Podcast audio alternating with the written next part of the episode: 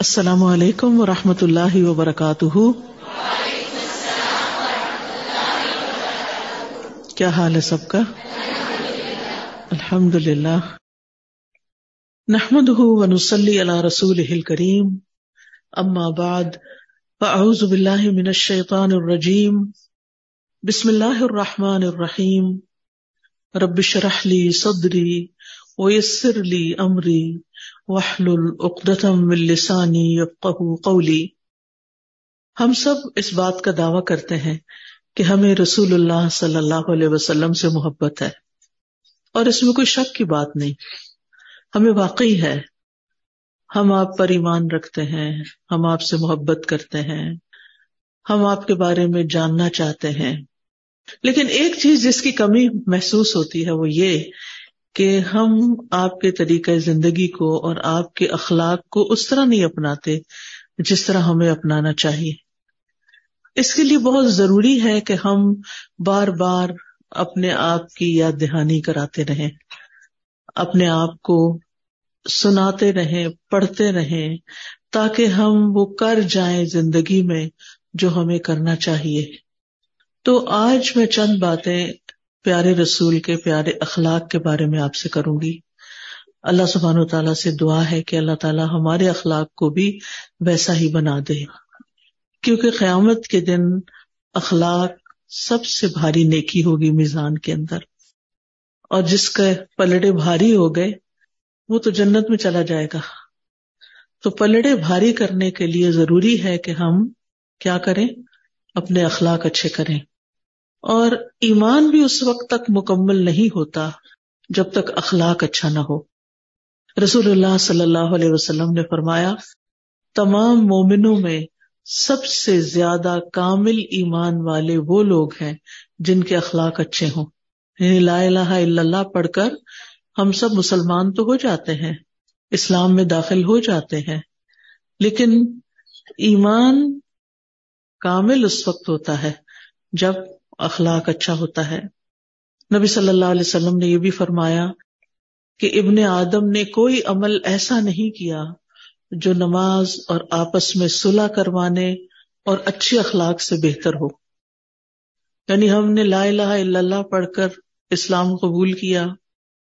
بچپن میں ہمیں لا الہ الا اللہ سکھا دیا گیا۔ سات سال کے ہوئے تو نماز سکھا دی گئی اور پھر اس کے بعد پھر ہم نے سمجھا کہ بس اتنا ہی کافی ہے۔ نہیں، اتنا کافی نہیں ہے۔ اس کے آگے اپنے اخلاق کو بہتر بنانا اور کنٹینیوسلی بہتر بنانا ضروری جیسے ہمارے لیے دن میں پانچ نمازیں پڑھنی ضروری ہیں، اسی طرح ہمارے ہر دن میں ہر روز اچھے اخلاق کا مظاہرہ کرنا ضروری ہے۔ اپنے ہی گھر کے اندر، اپنے ہی دوستوں میں، اپنے ہی کام کی جگہ پر، اپنے ہی برادری میں، خاندان میں، ملک میں، جس کسی کے ساتھ بھی ہماری کوئی ڈیلنگ ہو، جس کے ساتھ بھی کوئی واسطہ پڑے۔ نبی صلی اللہ علیہ وسلم نے یہ بھی فرمایا کہ بے شک مومن اپنے اچھے اخلاق سے روزہ دار اور قیام کرنے والے کا درجہ حاصل کر لیتا ہے۔ یعنی ایک شخص راتوں کو اٹھ کے قیام کرتا ہے اور جتنا ثواب کماتا ہے اور دن کو روزہ رکھ کے ثواب کماتا ہے۔ ایسے ہی ایک شخص کا اگر اخلاق اچھا ہے تو اس کا ثواب بھی ان کے برابر ہو جائے گا۔ یعنی اگر وہ نفلی روزے نہیں بھی رکھ سکتا، کیونکہ ہر ایک کے بس کی بات نہیں ہوتی کہ روزہ رکھے ہر ایک راتوں کو نہیں اٹھ سکتا۔ کوئی سفر کر رہا ہوتا ہے، کوئی بیمار ہوتا ہے، کسی کی کوئی مجبوری ہوتی ہے، تو سب یعنی بعض لوگ چاہنے کے باوجود بھی نہیں رکھ سکتے۔ لیکن اچھے اخلاق میں تو ہمیں کچھ خرچ نہیں کرنا پڑتا نا۔ اس میں تو کچھ مشکل نہیں کہ ہم کسی سے میٹھا بول بولیں، کسی کی مدد کریں، کسی کے کام آئیں۔ اگر لوگوں کے اندر کوئی آپس کی لڑائی جھگڑا تو ان کی صلاح کروا دیں۔ اسی طرح ایک اور حدیث میں آتا ہے، رسول اللہ صلی اللہ علیہ وسلم نے فرمایا، بلا شبہ اللہ عز و جل مہربان ہے۔ مہربانی اور بلند اخلاقی کو پسند فرماتا ہے اور گھٹیا پن سے نفرت کرتا ہے۔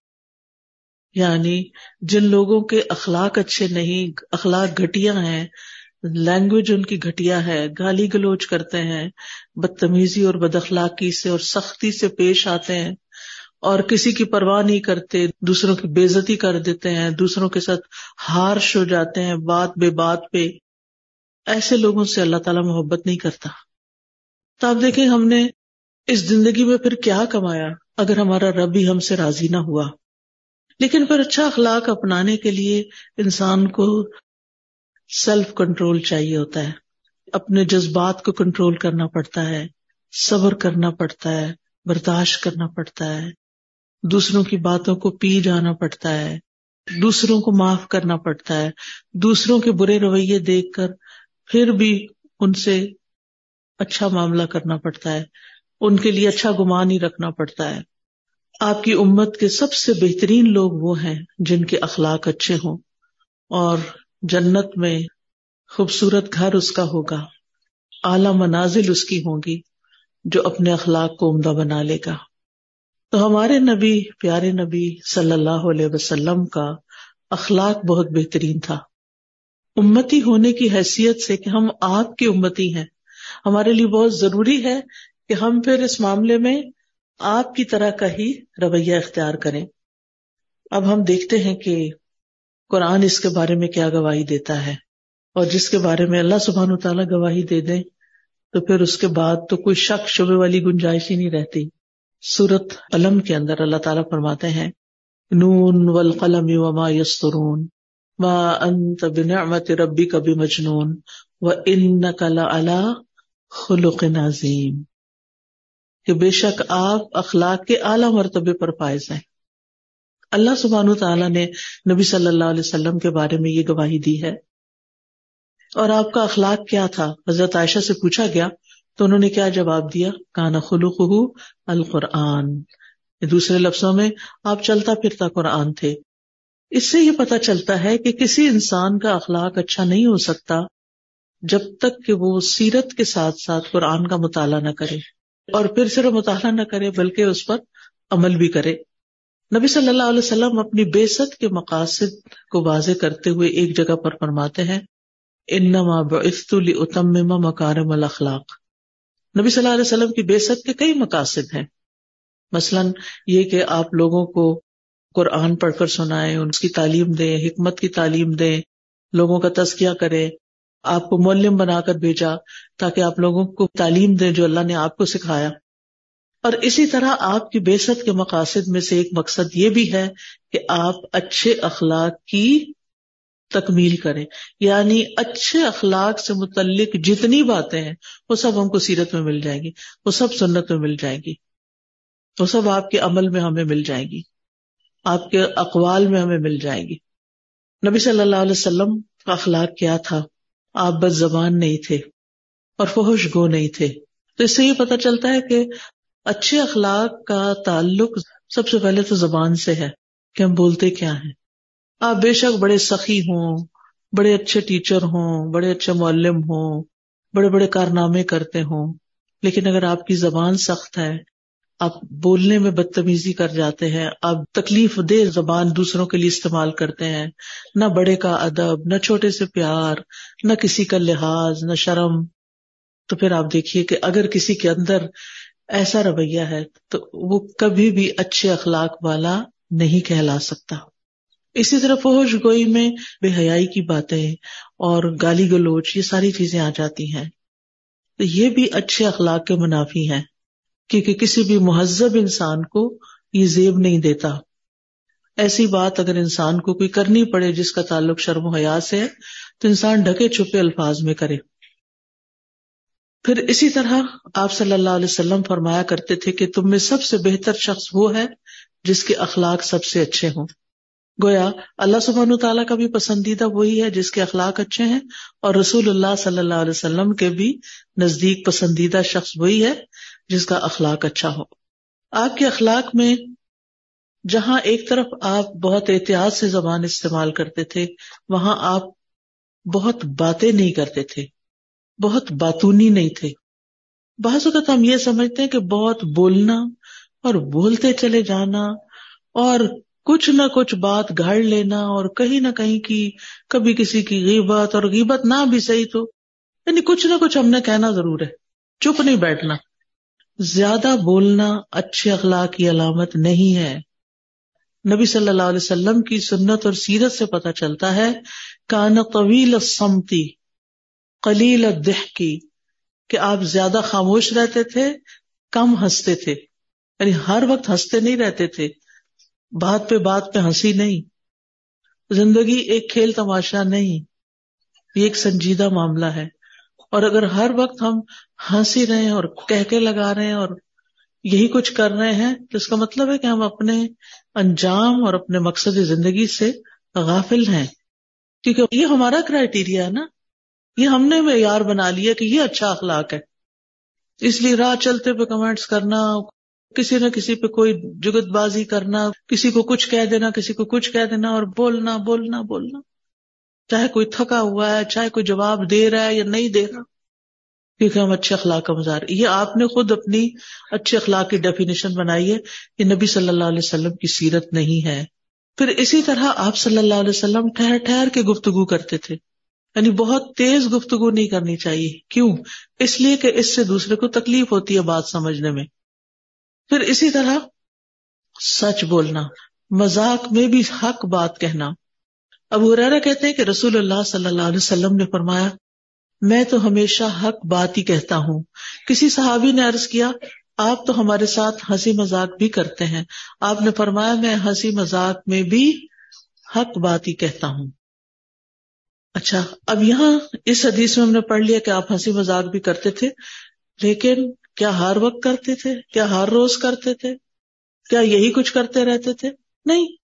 آپ صلی اللہ علیہ وسلم کی اگر پوری سیرت کو کھنگال ڈالیں تو چند واقعات ملیں گے آپ کو جو ہنسی مذاق سے متعلق ہوں۔ کثرت نہیں ہے ایسی چیزوں کی۔ پھر اسی طرح اچھے اخلاق میں باحیا ہونا بھی ہے۔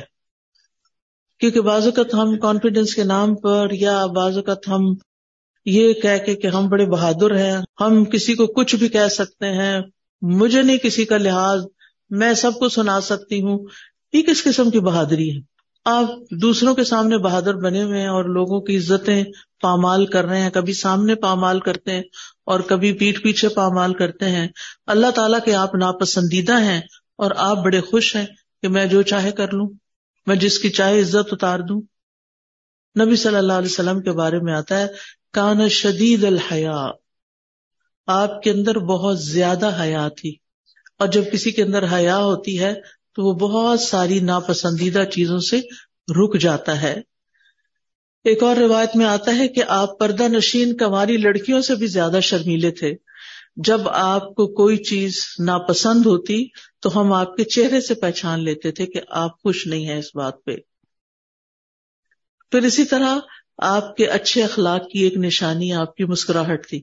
یعنی بہت باتیں نہیں کرتے تھے لیکن بہت مسکراتے تھے۔ یہ سنت ہی ہم سے کھو گئی۔ ہم تو پریشانیوں کے مارے مسکرانا ہی بھول گئے۔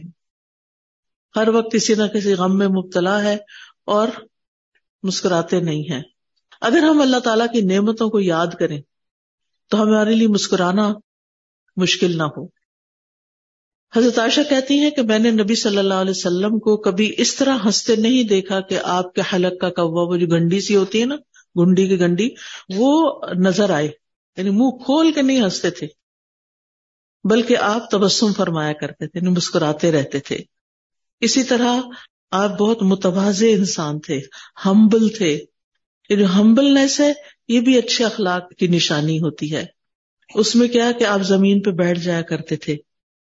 بعض لوگ زمین پر بیٹھنا اپنی شان کے خلاف سمجھتے ہیں۔ کوئی مجبوری ہو، کوئی بات نہیں۔ بعض لوگ زمین پہ نماز بھی نہیں پڑھ سکتے، کرسی پہ نماز پڑھتے ہیں۔ اور کچھ لوگ جو ہیں، وہ نماز وغیرہ پڑھ لیتے ہیں، لیکن ویسے زمین پہ بیٹھنے کو اپنی شان کے خلاف سمجھتے ہیں۔ تو اس قسم کے بھی جو چھپے ہوئے تکبر ہمارے اندر ہوتے ہیں، ان کا بھی علاج کرنا چاہیے۔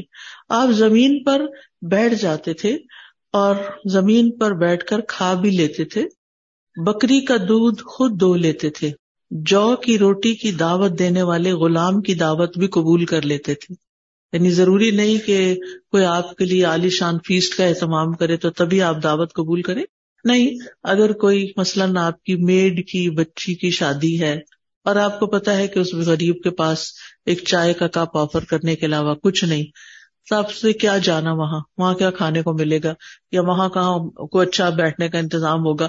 چلو اس کو یہیں سے کچھ دے دلا کے رخصت کر دیتے نہیں، آپ ان کی دل جوئی کے لیے، آپ ان کو خوش کرنے کے لیے، کیونکہ مومن جب کسی کا دل خوش کرتا ہے، تو یہ اللہ تعالیٰ کے نزدیک افضل اعمال میں سے ہے۔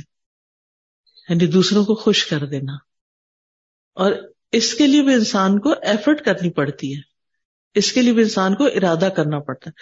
اور جب انسان بار بار کرتا ہے نا، تو پھر آٹومیٹیکلی یہ کام ہونے بھی لگتے ہیں۔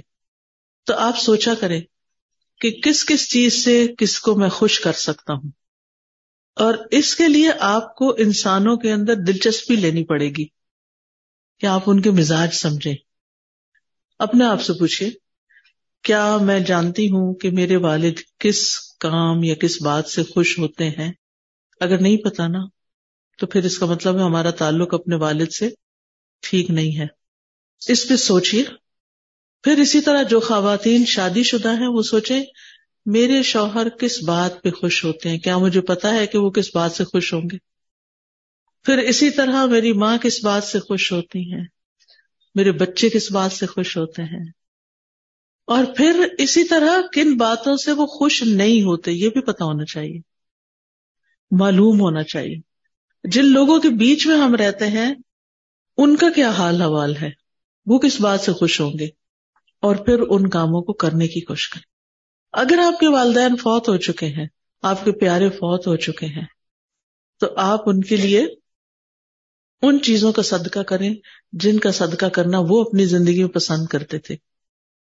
اچھا ہمارے یہاں کچھ بدعت بھی رائج ہو گئی ہیں جو میرات فلاں فلاں دن۔ لیکن اس میں میں نے دیکھا کہ کچھ کچھ چیزیں ایسی بھی تھیں کہ جو لوگ ان کا خیال بھی رکھتے تھے اپنے بڑوں کا۔ اور ان میں سے ایک یہ، مجھے یاد ہے بہت پہلے ایک دفعہ کسی ایسی جگہ پر میں تھی تو انہوں نے کہا کہ ہمارے دادا کو پتنی کیا پسند تھا تو آج ہم وہی پکا کے بانٹ رہے ہیں۔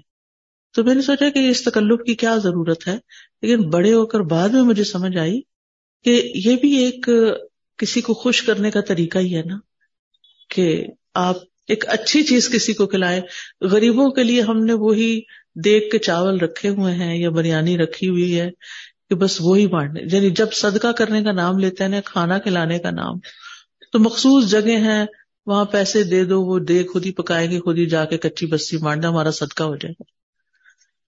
خود تو ہم اس میں سے کچھ بھی نہیں کھاتے۔ اور صدقہ کرنے کے لیے ہم نے ایسی چیزیں رکھی ہوئی ہیں۔ نہ ان کی ہائیجین کا خیال، نہ ان کی کوالٹی کا کوئی خیال۔ کیونکہ غریبوں نے کھانا ہے نا۔ غریبوں کا تو شاید دل ہی کوئی نہیں ہے۔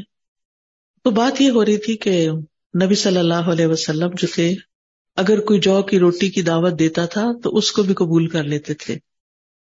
بعض اوقات یہ ہوتا نا کہ کچھ لوگ خاندان میں غریب ہوتے ہیں، وہ ملنے آتے ہیں، وہ اپنے گاؤں کی کوئی سوغات لے آتے ہیں۔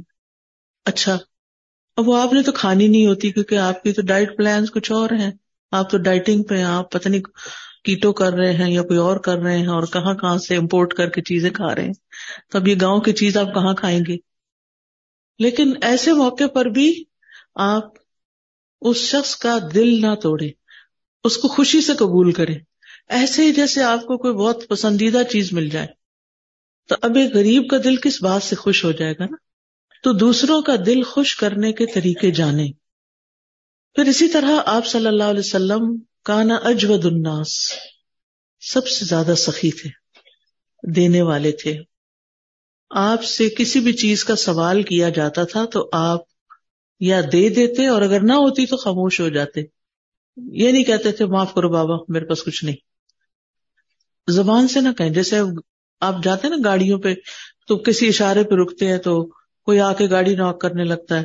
اگر آپ کے پاس کچھ ہے اور کچھ رکھا کریں کہ کسی کو خالی ہاتھ نہ لوٹائیں، لیکن اگر کوئی مجبوری ہے، نہیں آپ ایسا کر سکتے، تو پھر آپ کیا کریں؟ اسمائل کر دیں، یا آپ کو اچھی بات کر دیں، یا خاموشی اختیار کر لیں۔ لیکن ڈانٹ ڈپٹ نہیں کریں۔ اور اس سے بڑی ایک اور بات، آپس میں بیٹھ کے تبصرہ نہ کریں گاڑی میں کہ ان لوگوں نے یہاں بھی اب تماشا بنا لیا ہے، یہاں کھڑے ہو جاتے ہیں، وہاں آ جاتے ہیں، یہ پتنی کہاں سے اٹھ کے آ گئے ہیں۔ ان لوگوں نے تو تنگ کر مارا ہے، یہ ان کو کوئی پکڑتا کیوں نہیں؟ ان باتوں کی ضرورت نہیں، یہ سب جملے ہمارے امال نامے میں لکھے جا رہے ہوتے ہیں۔ اس سے کوئی مسئلہ حل ہونے والا ہے؟ کوئی مسئلہ حل ہونے والا نہیں ہے۔ بس زیادہ سے زیادہ اگر آپ نہیں شروع کرے تو بعض گھر کا کوئی اور بندہ شروع کر دیتا ہے نا۔ اب اس پہ بھی آپ بالکل چپ نہیں رہ سکتے، تو بس اس وقت دعا دے دے کر بس اللہ تعالیٰ ان لوگوں کے بھی مسائل حل کر دے، اللہ ان کی پریشانیاں دور کر دے۔ اللہ ان کے لیے بھی کوئی بندوبست کر دے۔ اس طرح کی کوئی بات کر دی۔ کسی غیبت کرنے والے کی ہاں میں ہاں نہ ملائیں، بلکہ اس کی ہدایت کی دعا کر دیں۔ اس کے لیے کوئی اور رستہ سوچے یعنی یا تو پھر ہمیں کچھ حل نکالنا چاہیے۔ اگر حل نہیں، تو فالتو میں اپنی زبان استعمال کر کے ہم اپنا امال نامہ کیوں کالا کر رہے ہیں کہ جس کو ہمیں بھرنا ہے۔ پھر اسی طرح نبی صلی اللہ علیہ وسلم بہت رحیم و شفیق تھے۔ آپ کے دل میں دوسروں کے لیے رحم ہوتا تھا۔ چاہے کوئی غریب ہو، چاہے کوئی تکلیف میں ہو، بیمار ہو، کوئی بھی۔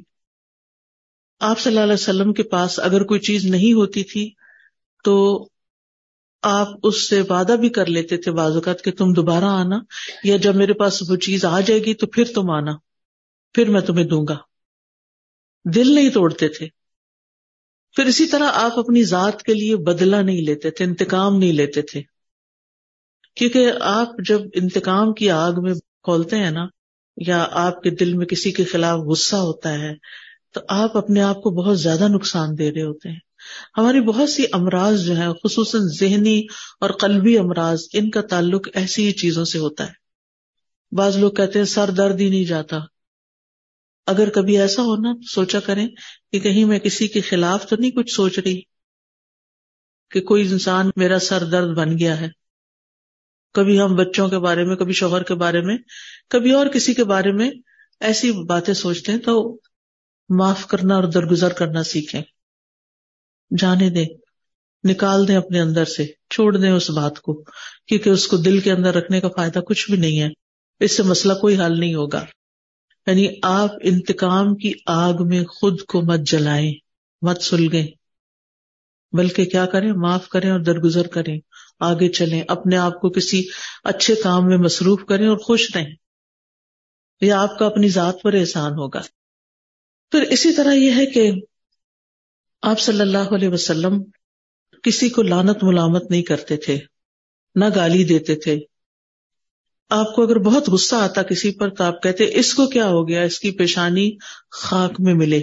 علماء اس کا مطلب کرتے ہیں کہ یہ شخص اور زیادہ نماز پڑھے۔ پیشانی خاک مطلب زمین پر ماتھا رکھے۔ یعنی جسے ہم اپنی زبان میں اللہ اس کو ہدایت دے، کسی اچھے کام کی توفیق دے۔ پھر اسی طرح یہ ہے کہ جب آپ خوش ہوتے تھے تو آپ کا چہرہ خوشی سے چمک اٹھتا تھا نہیں خوشی کا اظہار کرتے تھے۔ یہ بھی اچھے اخلاق کی علامت ہے۔ آپ دیکھیں، کچھ لوگ بالکل وڈن فیس ہوتے ہیں۔ جیسے آپ کسی لکڑی سے بات کر رہے ہو کسی، یا کسی دیوار سے بات کر رہے ہیں یعنی آپ خوش ہوتے ہیں، وہ خوش ہی نہیں ہوتے۔ آپ ان کو خوشی کی خبر سناتے ہیں، وہ آگے سے ایسے دیکھتے رہتے ہیں۔ مسکراتے بھی نہیں ہیں، خوش بھی نہیں ہوتے۔ کوئی رسپانس ہی نہیں دیتے۔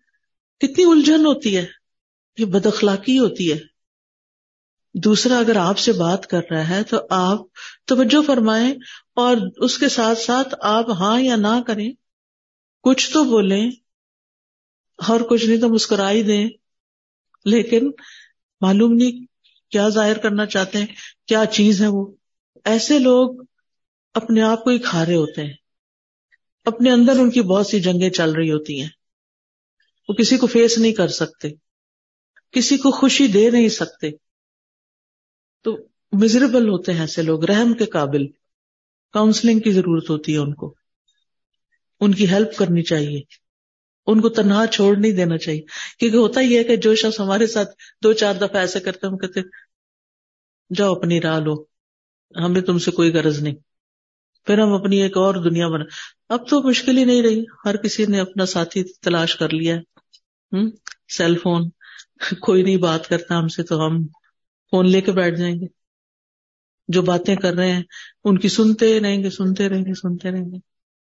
ہم نے اپنے دل وہاں لگا لیے۔ نہیں، جو ہمارے آس پاس کے لوگ ہیں نا، ان کا حق زیادہ ہے۔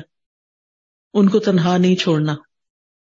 نبی صلی اللہ علیہ وسلم جب خوش ہوتے تھے، آپ کا چہرہ مبارک چمکنے لگتا تھا، گویا وہ چاند کا ٹکڑا ہو، یہ بات ہم آپ کے چہرے سے معلوم کر لیتے تھے۔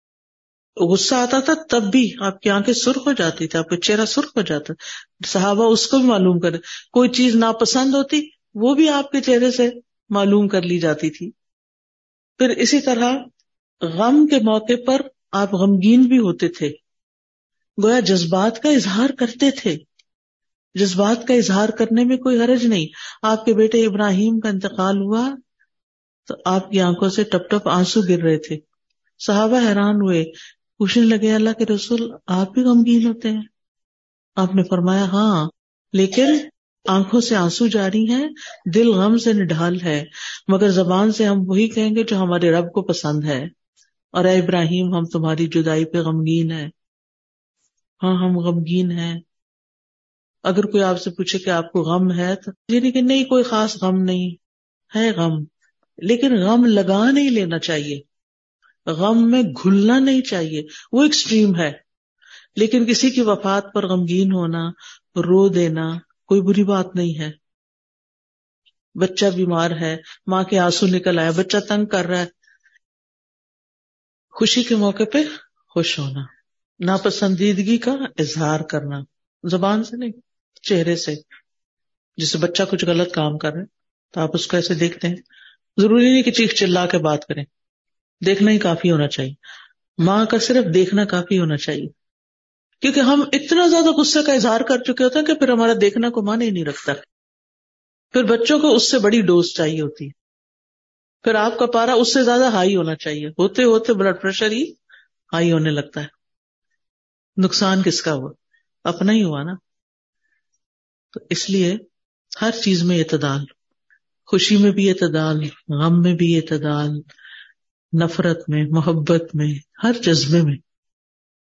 نبی صلی اللہ علیہ وسلم کا اخلاق سب سے زیادہ اپنے ہی گھر والوں سے اچھا تھا۔ آپ نے فرمایا، تم میں سے بہتر وہ ہے جو اپنے گھر والوں کے لیے بہتر ہو۔ اور میں تم سب کی نسبت اپنے گھر والوں کے لیے بہتر ہوں، سب سے اچھا ہوں۔ یعنی آپ کا اخلاق اچھا تب ہے جب آپ کے گھر والے کہیں کہ آپ کا اخلاق اچھا ہے۔ اگر وہ کہتے ہیں نا کہ اس نے قرآن بھی پڑھ لیا یہ بڑے درسوں میں جاتی ہے اور اس کے اخلاق نہیں ٹھیک ہوئے، تو پھر آپ قرآن کو بھی اور دین کو بھی اور اللہ کو بھی اور سب کو بدنامی کر رہے ہیں۔ لیکن یہ سب ہوتا کیسے جب انسان صبر سے کام لیتا ہے؟ بنی اسرائیل کے بارے میں اللہ تعالیٰ فرماتے ہیں وجہ النا منہم امت یادون اب امرنا لما صبر ہم نے ان میں امام بنائے۔ امام پیدا کر دیے۔ غلام تھے وہ۔ اللہ نے ان کو لیڈرشپ کا رول دے دیا۔ وجعلنا منہم امتن یہدون بامرنا وہ ہمارے حکم کے ساتھ لوگوں کی رہنمائی کرتے ہیں۔ لیکن یہ رہنمائی کے قابل کب ہوئے؟ لمبا صبر جب انہوں نے صبر سے کام لیا۔ بچوں کی تربیت تو مائیں کہتی نا، بچوں کی تربیت کیسے کرے صبر۔ شوہر کو کیسے خوش کریں؟ صبر۔ لوگوں کے رویے پر کیسے اچھا اخلاق برتے ہیں صبر صبر ذکی اگر صبر نہیں تو کچھ بھی نہیں ہو سکے۔ نہ عبادت ہو سکتی صبر کے بغیر، نہ اخلاق اچھا ہو سکتا ہے۔ اور جیسے شروع میں میں نے ارض کیا کہ اچھا اخلاق میزان میں سب سے بھاری نیکی ہوگی۔ اور جس کا میزان من ثقلت موازین بہو وفی عیشت دیا جس کے پلڑے بھاری ہو گئے یعنی اچھے نیکیوں والے پلڑے بھاری ہو گئے، تو وہ دل پسند زندگی میں ہوگا یعنی دل پسند عیش میں ہوگا۔ یعنی اس کی جو آگے کی زندگی ہے، وہ اس کی مرضی کی ہو جائے گی۔ اس دنیا میں تو نہیں مرضی کی نا، کسی کی بھی نہیں۔ اچھی سے اچھی کامیاب زندگی بھی آپ کو دنیا میں ملے، تو بہت سی چیزیں آپ کو نہیں اچھی لگتی۔ آپ ان کو چینج کرنا چاہتے ہیں ہو نہیں سکتی۔ لیکن وہاں ہر چیز آپ کی مرضی کی۔ لیکن اس سے پہلے آپ کو کیا کرنا ہے؟ صبر اور اچھا اخلاق۔ ابو عبداللہ الجدلی کہتے ہیں، میں نے عائشہ رضی اللہ عنہ سے پوچھا، رسول اللہ صلی اللہ علیہ وسلم کا اپنے گھر والوں کے ساتھ اخلاق کیسا تھا؟ انہوں نے کہا، نبی صلی اللہ علیہ وسلم تمام لوگوں میں سب سے زیادہ اچھے اخلاق والے تھے۔ بےحدا گو بتکلب بےحدا گوئی کرنے والے اور بازاروں میں شور مچانے والے نہیں تھے۔ بازاروں میں شور مچانے والے نہیں تھے۔ اور آج امت کا حال دیکھیں، ہر تھوڑے دن کے بعد ایک اور شور اٹھ جاتا ہے۔ اور وہ برائی کا بدلہ برائی سے نہیں دیتے تھے، بلکہ معاف کر دیتے اور درگزر فرماتے تھے۔ نبی صلی اللہ علیہ وسلم برائی کا بدلہ برائی سے نہیں دیتے تھے، بلکہ معاف کر دیتے تھے، درگزر کرتے تھے۔ پھر آپ دیکھیے کہ نبی صلی اللہ علیہ وسلم کی نو بیویاں تھیں۔ یعنی آپ گھر والوں کے ساتھ اچھے اخلاق والے تھے۔ تو آج ایک گھر میں ایک میاں بیوی جو ہوتے ہیں، ان کی آپس نہیں بنتی، ان کے پاس ٹائم نہیں ایک دوسرے کے لیے۔ لیکن حدیث میں آتا ہے کہ آپ کی نو بیویاں تھیں۔ جب آپ ان کے درمیان باری مقرر فرماتے، تو ہر عورت کے پاس نویں دن تشریف لاتے۔ اور وہ سب ہر رات اس گھر میں جمع ہوتی جہاں آپ نے تشریف لانا ہوتا۔ یعنی ساری ازواج ایک گھر میں جمع ہو جاتی تھی تو اگرچہ ان کے درمیان بھی کچھ نہ کچھ بازوقت ہو جاتا تھا، لیکن اس کے باوجود بھی اتنے اتفاق سے رہتی تھی آج آپ دیکھیں کہ اگر کوئی مرد کسی وجہ سے دوسری شادی کر ہی لیتا ہے، تو پھر آپ دیکھیں کہ وہ لڑائی، فتنہ، فساد، جھگڑا اور بد اخلاقی کی انتہا اور بدتمیزی اور نہ ختم ہونے والی ایک رفٹ جو مر کے بھی ختم نہیں ہوتی آپ دیکھیے کہ یہ عورتوں کا ایک امتحان ہے نا۔ ایک امتحان ہے عورت کا کہ عورت کے لیے سب سے زیادہ ناپسندیدہ چیز ہوتی ہے کہ وہ اپنے شوہر میں کسی کو شریک کرے۔ لیکن اگر تقدیر میں کوئی ایسی چیز لکھی ہوئی ہے، ہو گیا ایسے، تو یہ اللہ کی تقدیر تھی نا، اسے ایکسپٹ کریں۔ آپ کا رسک کوئی اور تو نہیں لے سکتا۔ آپ کے حصے میں تو اتنا، یہ بھی ضروری نہیں کہ آپ کا شوہر اگر دوسری شادی نہیں کرتا اور صرف آپ ہی سے شادی ہوتی اس کی، تو پھر بھی وہ آپ کو سارا وقت آپ ہی کو دیتا، وہ پھر بھی نہ دیتا۔ پھر اسی طرح آپ سمجھتے ہیں کہ آپ کے بچوں کا مستقبل کیا ہوگا، اگر بچے اور ہوگا اللہ راضی کا سب کا۔ تو بعض اوقات ایسے مسائل گھروں میں پیدا ہوتے ہیں، ان سے خواتین اپنی زندگیاں حرام کر لیتی، ایک لامت نہ ہی زد لے کر۔ تو ایسی چیزوں میں بھی انسان کو لیٹ گو کرنا چاہیے۔ درگزر سے کام لینا چاہیے اور ازواج متحرات کے اس حسنا سے بھی سبق سیکھنا چاہیے۔ نبی صلی اللہ علیہ وسلم جب سفر کا ارادہ کرتے، بیویوں کے درمیان قرہ اندازی کرتے۔ جس کے نام قرہ نکل آتا، اس کو اپنے ساتھ لے جاتے۔ ہر بیوی کے پاس ایک دن رات رہتے، مگر حضرت سودا نے اپنی باری کے دن حضرت عائشہ رضی اللہ تعالیٰ عنہ کو دے دیے تھے۔ اس غرض سے کہ وہ رسول اللہ صلی اللہ علیہ وسلم کو خوش کرنا چاہتی تھی یعنی نبی صلی اللہ علیہ وسلم کی خوشی کے لیے اپنا دن بھی قربان کر دیا۔ اور حضرت عائشہ کو حضرت سودا سے اتنی محبت تھی کہ وہ کہتی تھی کاش میں ان کے جسم کا ایک حصہ ہوتی۔ اتنی محبت کرتی تھی ان سے۔ حالانکہ ان کی سوکن تھی۔ ان کے بھی دل تھے نا۔ تو انسان جب کسی چیز کے لیے ایک ارادہ کر لیتا ہے، اللہ تعالیٰ اس کو آسان کر دیتا ہے۔ پھر اسی طرح نبی صلی اللہ علیہ وسلم صرف ازواج کے ساتھ نہیں، بچوں کے ساتھ بھی بہت اچھا معاملہ کرتے تھے۔ انس بن مالک کہتے ہیں کہ میں نے رسول اللہ صلی اللہ علیہ وسلم سے بڑھ کر کسی کو بچوں پر شفقت کرتے ہوئے نہیں دیکھا۔ بچوں کو محبت چاہیے ہوتی ہے، بچوں کو کیئر چاہیے، ان کو پیار چاہیے، ان کو آپ کی اٹینشن چاہیے۔ آپ کو پتا وہ بہت سی شرارتیں صرف اس لیے کر رہے ہوتے ہیں کہ ماں کی توجہ لینی ہے انہوں نے۔ کہ ماں اٹھا لے، ماں گلے لگا لے، ماں گود لے لے، اور ماں کو یہ بات ہی نہیں سمجھ آتی۔ یعنی دو منٹ کی بات ہوتی ہے، صرف بچہ اگر بھاگا آئے نا تو اس کو ایسے کرنے کے بجائے اس کو ایسے کریں۔ آ جاؤ۔ آپ مٹر چھیل رہی ہیں، آپ پیاز کاٹ رہی ہیں، آپ کچھ پیچھے ٹو پیچھے ٹو میں یہ کام کر رہی ہوں۔ کوئی بات نہیں، کام تو کسی وقت آپ کے ختم ہونے ہی نہیں ہے۔ تو بچے کس وقت آپ کے پاس آئیں؟ تھوڑی دیر کے لیے چھری رکھ لیں۔ اچھا آؤ میرا بچہ بیٹھ اچھا پھر اٹھ کے وہ بھاگ جائے گا۔ بات ختم۔ لیکن ہمیں دلداری کرنا نہیں آتی۔ محبت دینی نہیں آتی۔ دل جیتنا نہیں آتا۔ نبی صلی اللہ علیہ وسلم سے سیکھیں۔ نبی صلی اللہ علیہ وسلم کے اپنے بچے تو حضرت خدیجہ سے ہوئے تھے۔ اور حضرت خدیجہ پھر فوت بھی ہو گئی تھی اور اپنے بچے بڑے ہو گئے۔ اس کے بعد ہی نبوت کا سلسلہ شروع ہوا۔ صرف یہ کہ حضرت فاطمہ چھوٹی تھی عمر میں۔ بہرحال، آپ کی زوجہ محترمہ حضرت ام سلمہ کے بچے تھے۔ اور وہ ان کے ساتھ آپ کے گھر بھی آ گئے تھے۔ یعنی حضرت ام سلمہ کے ساتھ آئے تھے۔ ان میں سب سے چھوٹی بچی حضرت زینب تھی۔ زینب بنتے ام سلمہ جو تھی۔ تو نبی صلی اللہ علیہ وسلم جب ان کی باری ہوتی، ان کے پاس جاتے، تو آپ اس بچی سے کھیلتے اور اس کو زوینب زوینب کہہ کے پکارتے۔ پھر اسی طرح بچوں کو پیار سے قریب کرتے، ان کے جسم پہ ہاتھ پھیرتے۔ جابر کہتے ہیں، میں نے رسول اللہ صلی اللہ علیہ وسلم کے ساتھ نماز پڑھی جابر بن عبداللہ نہیں، جابر بن سمرہ ہے پھر آپ اپنے گھر جانے کو نکلے۔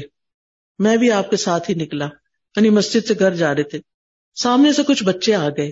آپ نے ہر بچے کے رخسار پہ ہاتھ پھیرا یعنی گال کو ٹیپ کیا، میرے رخسار پر بھی ہاتھ پھیرا۔ میں نے آپ کے ہاتھ میں وہ ٹھنڈک اور خوشبو پائی جیسے آپ کا ہاتھ خوشبو ساز کے ڈبے سے نکلا ہو۔ یعنی اتنے صاف ستھرے اور نیٹ اینڈ کلین ہوتے۔ آج ہم صاف رہنا ہی بھول گئے۔ پھر اسی طرح بچوں کے جذبات کا خیال رکھتے تھے۔ بشر بن اقربا کہتے ہیں، میرے والد نبی صلی اللہ علیہ وسلم کے ساتھ ایک غزبے میں شہید ہو گئے۔ تو نبی صلی اللہ علیہ وسلم میرے پاس سے گزرے اور میں رو رہا تھا۔ سر یتیم ہو گیا تھا بچہ۔ آپ نے مجھ سے فرمایا، چپ ہو جاؤ۔ کیا تم اس پر راضی نہیں کہ میں تمہارا والد ہوں اور آشا تمہاری امی ہوں؟ یعنی اس کا دل رکھا۔ یعنی تم اپنے آپ کو تنہا محسوس نہ کرو۔ اسی طرح اپنے ساتھیوں کو بھی خیال رکھتے تھے۔ ساتھیوں سے ملاقات کے لیے خود چلے جاتے تھے۔ ہم جو سو کال بڑے لوگ بن جاتے ہیں، پھر وہ اپنے رشتوں کو بھول جاتے ہیں۔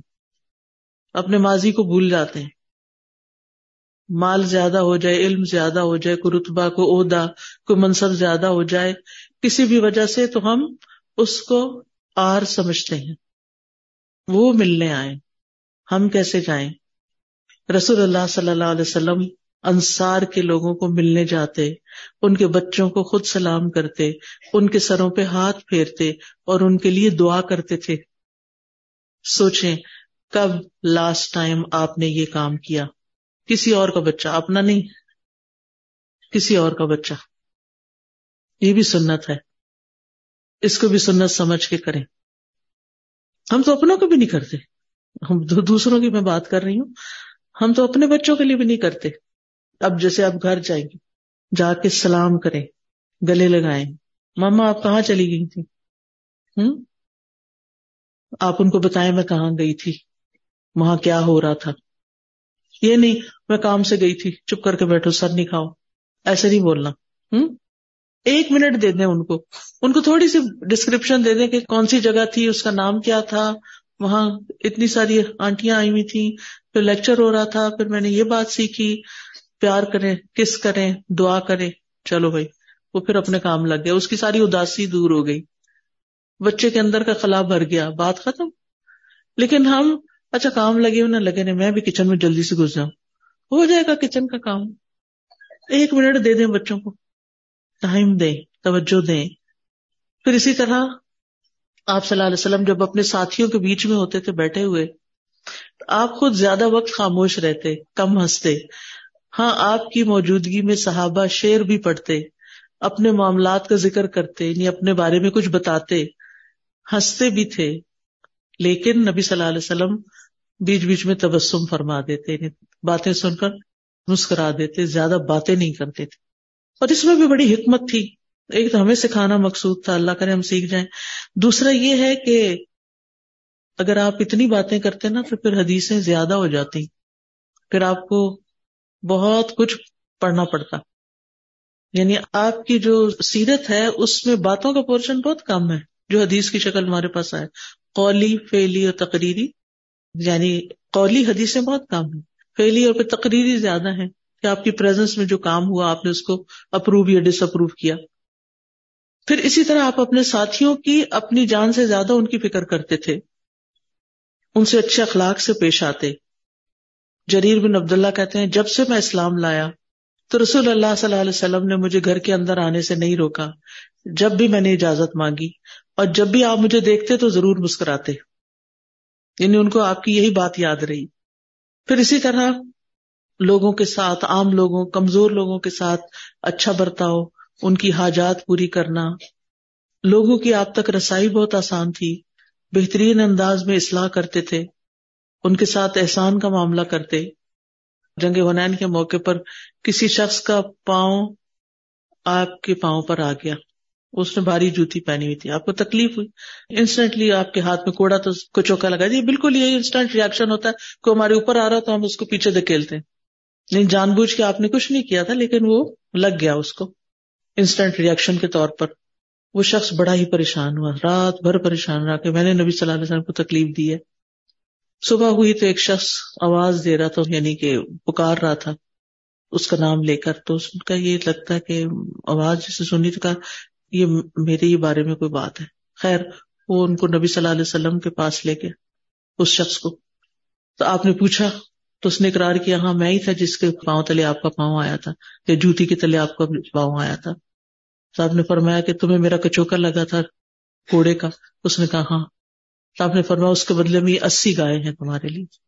اسی گائے کا توحفہ دیا اس کو، جس کے ساتھ ایسا معاملہ ہو گیا تھا۔ اور نہ صرف یہ کہ آپ نے خود صبر و تحمل سے کام لیا، بلکہ محبت کا اظہار بھی کیا۔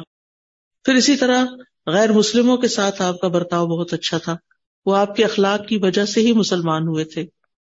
آپ کا نرمی سے سکھانا اور اصلاح کرنا اور پھر سختی نہ کرنا اور ان کو خوب خوب نوازنا۔ حتیٰ کہ دشمنوں کے لیے بھی آپ سراپا رحمت ہے، کیونکہ ومار صلاح کا اللہ رحمت للعالمین ان دنیا جہانوں میں جو کچھ ہے نا، سب کے لیے آپ رحمت کا پیغام تھے۔ دشمنوں کی بد اخلاقی کا جواب آسان طریقے سے دیتے، تکلیف دینے والوں سے بدلہ نہیں لیتے تھے۔ جان کے دشمنوں کے ساتھ بھی احسان کیا۔ ان سے بدلہ نہیں لیا۔ فتح مکہ کا واقعہ آپ پڑھے تو آپ کو اس کی ڈیٹیل پتہ چل جائے گی۔ اسی طرح نباتات، حیوانات ان سب کے ساتھ بھی آپ کا معاملہ بہت اچھا تھا۔ آپ کو معلوم ہوگا کہ پہلے مسجد نبی میں کھجور کے تنے پہ آپ کھڑے ہو کر خطبہ دیتے تھے۔ پھر وہ تبدیل ہو گیا کہ آپ لکڑی کے ممبر پر آگے۔ تو وہ جو تنا تھا، وہ سسکیاں لینے لگا۔ تو آپ نے خطبہ چھوڑا، اس کے پاس گیا اور اس کو حق کیا۔ پھر اس کے بعد وہ خاموش ہو گیا۔ پھر اسی طرح پرندوں کے جذبات کا خیال رکھتے۔ ایک چڑیا ایسی منڈلا رہی تھی تو آپ نے کہا کہ کس نے اس کے بچے پکڑے؟ چھوڑ دو اس کے بچوں کو۔ اسی طرح ایک اونٹ ایک مرتبہ آپ کے سامنے آ کے رونے لگ گیا اور اس کی آنکھوں میں آنسو بھی تھے۔ تو آپ صلی اللہ علیہ وسلم نے اس کے مالک کو بلایا اور کہا کہ یہ تمہاری طرف سے ہونے والی زیادتی کی شکایت کر رہا ہے۔ یعنی اس پر اس کی جان سے زیادہ بوجھ نہ ڈالو، زیادہ کام نہ لو اس سے۔ یعنی تم اسے بھوکا رکھتے اور مشقت زیادہ لیتے ہو اس سے۔ تو بہرحال آپ صلی اللہ علیہ وسلم سب کے لیے ہدایت کا ذریعہ تھے، رحمت کا پیغام تھے۔ اور بہترین اخلاق کا نمونہ تھے۔ اللہ تعالیٰ سے دعا ہے اللہ تعالیٰ ہمیں بھی بہترین اخلاق دے۔ اللہ مہدنی لأحسن الاخلاق، لا يهدي لأحسنها الا انت وصرف انی سیئها لا يصرف انی سیئها الا انت۔ اے اللہ، ہمیں اچھے اخلاق کی ہدایت عطا فرما۔ تیرے سوا کوئی اچھے اخلاق کی ہدایت نہیں دے سکتا اور برے اخلاق سے ہمیں دور کر دے۔ تیرے سوا کوئی بھی ہمیں برے اخلاق سے دور کرنے والا نہیں۔ اسی طرح ایک اور دعا بھی اللہ احسن تخلقی و احسن خلقی۔ اللہ، تو نے میری صورت اچھی بنائی ہے، میری سیرت کو بھی بہت اچھا کر دے۔ اللہ انی اعوذ بک من منکرات الاخلاق والاعمال والاہواء اے اللہ، بے شک میں تجھ سے برے اخلاق، برے اعمال اور بری خواہشات سے پناہ چاہتا ہوں۔ کہ اللہ، یہ چیزیں مجھ سے دور کر دے۔ وآخر دعوانا ان الحمد للہ رب العالمین۔ اللہ تعالیٰ ہم سب کا یہاں آنا قبول کرے۔ اللہ تعالیٰ ہمارے آنے کو، ہمارے بیٹھنے کو، سننے کو قبول کرے۔ اور اللہ تعالیٰ ہمیں عمل کی توفیق عطا فرمائے۔ اب آپ میں سے اگر کسی کو کچھ کہنا ہے مجھے، تو کہہ سکتے ہیں اس وقت۔ میں سننے کو تیار ہوں۔ جیسے آپ نے مجھے سنا ہے تو تھوڑا سا میں بھی آپ کو سن لیتی ہوں۔ جی فرمائیے۔ وعلیکم السلام۔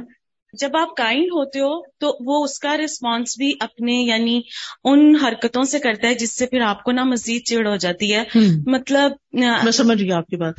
بات یہ ہے کہ اگر کوئی انسان اس طرح ریئیکٹ کرتا ہے کہ آپ اچھا کرتے وہ برا کرتا ہے تو آپ ضرور ریزن معلوم کریں وجہ معلوم کریں۔ ایسا نہیں ہوتا کہ کوئی وجہ نہ ہو۔ یا تو اس کو کوئی مینٹل پرابلم ہے، کیونکہ کوئی عقلمند انسان تو ایسے نہیں کرتا نا۔ تو پھر اس کا علاج ہونا چاہیے۔ یا پھر یہ ہے کہ اس کو آپ سے کوئی ضد ہے، یا آپ سے کوئی ایسی چیز سرزد ہوئی ہے جو اس کو پسند نہیں۔ کیونکہ بعض اوقات ہمیں سمجھ نہیں آتی کہ ہو کیا رہا ہے۔ اس وجہ کو معلوم کرنے کی ضرورت ہے، تاکہ آپ اس مشکل سے نکلیں۔ اللہ تعالیٰ سے دعا کریں، اللہ تعالیٰ آپ کو دکھائے۔ ایک بچی نے مجھ سے شکایت کی کہ اس کے شوہر اس کے پاس نہیں آتے، وہ الگ کمرے میں سوتے ہیں۔ اس کو کئی چیزیں سمجھائی، مجھے سمجھ نہ آئی۔ ایک دفعہ اس بچی سے میری ملاقات ہو گئی۔ اس کے اندر سے اتنی اسمیل آ رہی تھی کہ دور سے میرا دل گھبرا رہا تھا۔ میں نے کہا، یہ تھی اصل وجہ۔ اور یہ مجھے کیا کیا کہانیاں سناتی رہی کہ میرے میاں ایسے ہیں، ویسے ہیں کیسے ہیں۔ بعض اوقات ہم ساری خامیاں دوسروں میں تلاش کرتے ہیں۔ لیکن وہ وجہ جاننے کی ضرورت ہوتی ہے۔ ٹھیک ہے؟ اور کوئی کہنا چاہے کچھ؟ جی۔ میں یہ کینیڈا سے آئی تو میں آپ شدت سے آپ سے ہاتھ ملانا چاہتی ہوں اور آپ کو ہاتھ کرنا چاہتی ہوں اور دیکھیے، میں آپ کی محبت کی قدر کرتی ہوں، میں آپ کے لیے دعا کرتی ہوں کہ آپ اللہ کی خاطر جو محبت مجھ سے کرتی ہیں، اللہ تعالیٰ آپ کو اس کا بہترین بدلہ عطا فرمائے۔ لیکن میں انتہائی آجزی کے ساتھ معذرت خواہ ہوں کہ میرے لیے مشکل ہو جاتا ہے کہ آپ دیکھیں نا کتنا کراؤڈ ہے۔ اگر میں نے آپ سے ہاتھ ملایا نا چار اور لوگ بھی ہوں گے۔ چار نہیں بلکہ زیادہ ہی ہوں گے وہ بھی چاہیں گے۔ کتنے لوگ چاہتے ہیں ہاتھ ملا اور اگر میں نے ان سے ہاتھ ملانا شروع کر دیا تو نماز سب کی جائے گی۔ تو میں نے کیا نیکی کمائی؟ ٹھیک ہے نا؟ السلام علیکم۔ میرا سوال یہ ہے میرے بچے ینگ ہیں۔ اچھا جی۔ اب مطلب پہلے سے ان کی تربیت تو اچھی کرنے کی کوشش کی۔ بھرپور اصولوں پہ تو نہیں لیکن جو اخلاقیات جو اصول عام زندگی میں مروج ہے وہ بہتر طریقے سے اخلاق کے پوائنٹ آف ویو سے سب کچھ۔ لیکن اب جیسے میں چاہتی ہوں میرے بچے نماز پڑھیں اور ڈیلی قرآن پاک چاہے تین آیات ہی پڑھیں لیکن ضرور پڑھیں۔ جی۔ تو ہم اپنے بچوں کی کیسے تربیت مجھے جس چیز نے بہت فائدہ دیا نا میں نے ان کو یہ نہیں کہا نماز پڑھو میں نے ان کو یہ نہیں کہا قرآن پڑھو۔ میں نے ان کو کہا، آئے نماز پڑھتے ہیں، ہم کٹھے پڑھنے گے۔ آئے، ہم کٹھے بیٹھ کے قرآن پڑھتے ہیں۔ اور روزانہ ان کے ساتھ، اپنے بیٹے کے ساتھ، خاص طور، کیونکہ بیٹیاں جو تھی الدا میں ساتھ پڑ گئی تو آسانی ہوگی۔ بیٹے کے لیے کوئی جگہ نہیں تھی۔ تو پھر میں اس کو روز لے کے بیٹھتی تھی اور ہم نے ایک پیج رکھا ہوا تھا کہ اس کی عربی پڑھیں گے اور ترجمہ پڑھیں گے اور اس میں سے کوئی اچھی سی بات لیں گے۔ اس میں وقت لگا، لیکن اس کا فائدہ بہت ہوا۔ ٹھیک ہے؟ جلدی نہیں، دعا بھی کریں۔ اور ساتھ ساتھ کوشش جاری رکھیں۔ اب میں آپ سے اجازت چاہتی ہوں۔ السلام علیکم و رحمۃ اللہ وبرکاتہ۔